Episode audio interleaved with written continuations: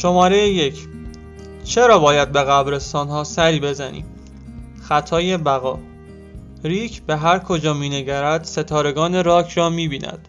صفحه تلویزیون، روی جلد مجلات، در برنامه های کنسرت و در سایت های هواداری آنلاین. آنها همه جا ظاهر می شوند.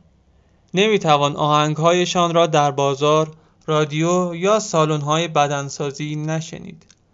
ستارگان راک همه جا هستند. خیلی پرشمارند و موفق. ریک که از داستان‌های قهرمانان پرشمار گیتاریست هیجان زده شده بود، یک گروه موسیقی راه انداخت. آیا موفق خواهد شد؟ احتمالش فقط کمی بیشتر از صفر است. او هم به احتمال زیاد مثل بقیه کارش به قبرستان موسیقیدانان ناکام خواهد کشید. این گورستان ده هزار برابر صحنه اجرای زنده در خود موسیقیدان جای داده. اما جز سوپرستارهای شکست خورده هیچ خبرنگاری به این افراد ناکام علاقه نشان نمی دهد. برای همین این گورستان از بیرون نامرئی به نظر می رسد. در زندگی روزمره چون موفقیت بیش از ناکامی به چشم می آید، دائما شانس موفقیت خود را بیش از اندازه تخمین می زنی. تو هم مثل ریک به عنوان کسی که هنوز وارد ماجرا نشده تسلیم یک توهم هستی و نمیدانی شانس موفقیت چقدر پایین است. ریک مثل خیلی های دیگر قربانی خطای بقاست.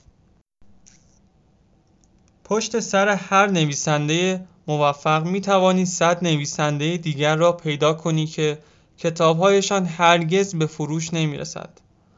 پشت سر آنها هم صد نویسنده دیگر هست که ناشری پیدا نکردند. پشت سر آنها هم باز صد نفر دیگری که دست نوشته هایشان ناتمام مانده روی تاقچه خاک می خورد. و پشت سر آنها هم باز صد نفر دیگر هست که روی رویای این را دارند که روزی کتابی ب... روزی کتابی بنویسند. با این حال فقط از نویسندگان موفق میشنوی که امروز خیلی از, هان...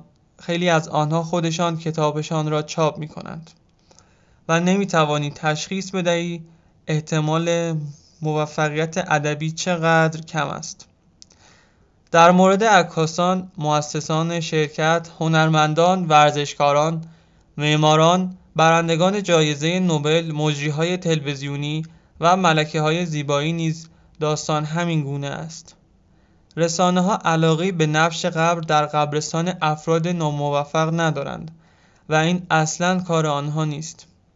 برای اجتناب از خطای بقا باید این نبش قبر را خودت انجام بدهی. زمانی که پول و ریسک در میان باشد با خطای بقا مواجه می شوی. فرض کن دوستت شرکت جدیدی راه می اندازد. تو هم جزء سرمایه گذاران احتمالی هستی و فکر میکنی فرصت خوبی نصیبت شده. شرکتی که اگر خوش شانس باشی میتواند گوگل بعدی باشد. اما واقعیت چیست؟ محتمل ترین سناریو نرسیدن این شرکت حتی به خط شروع است. دومین نتیجه محتمل هم ورز... هم ورشکستگی ظرف سه سال است. از بین شرکت هایی که در سه سال اول دوام می آورند بیشترشان هرگز بیش از ده کارمند نداشتند. پس این یعنی هیچ وقت نباید پولی را که با زحمت به دست آورده ای به خطر بیاندازی. نه لزوماً، اما باید متوجه باشی خطای بقا در کار است و مثل خورده شیشه بر سر راه موفقیت قرار دارد. مثلا متوسط شاخص صنعتی داو جونز را در نظر بگیر.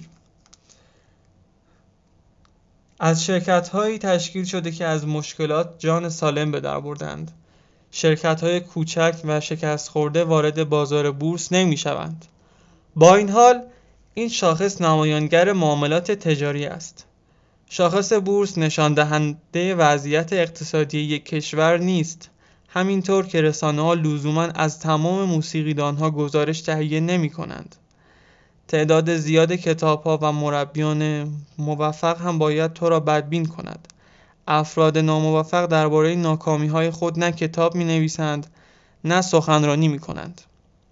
خطای بقا به خصوص وقتی عضوی از تیم برنده باشی می‌تواند بسیار مخرب باشد. حتی اگر موفقیت تو ناشی از تصادف محض باشد، شباهت‌هایی با سایر تیم‌های برنده پیدا می‌کنی که وسوسه می‌شوی از اینها به عنوان عوامل موفقیت یاد کنی. اما اگر به گورستان افراد و شرکت‌های ناموفق سر بزنی، متوجه خواهی شد ساکنان آنجا هم خیلی از خصوصیاتی را داشتند که از علل موفقیت تو هستند. اگر چند دانشمند یک پدیده خاص را بررسی کنند، برخی از این بررسی‌ها به صورت کاملا تصادفی نتایجی را ارائه می‌دهند که از نظر آماری معنا دارند. مثلا رابطه بین مصرف نوشیدنی قرمز و امید به زندگی بالا. ناگهان توجه زیادی به چنین مطالعاتی که غلطند می شود و این پژوهش‌ها محبوب می شوند. در نتیجه تو با گزارش‌هایی که نتایجی به ظاهر خسته کننده اما صحیح دارند مواجه نخواهی شد. خطای بقا یعنی افراد دائما احتمال موفقیت خود را زیاد از حد تخمین بزنند. با سر زدن به قبرستان پروژه ها، سرمایه گذاری ها و شغل هایی که در زمانی بسیار امیدوار کننده به نظر می رسید، در برابر این خطا موضع بگیر. رفتن به این قبرستان ناخوشایند است، ولی برای شفاف شدن ذهنت لازم است.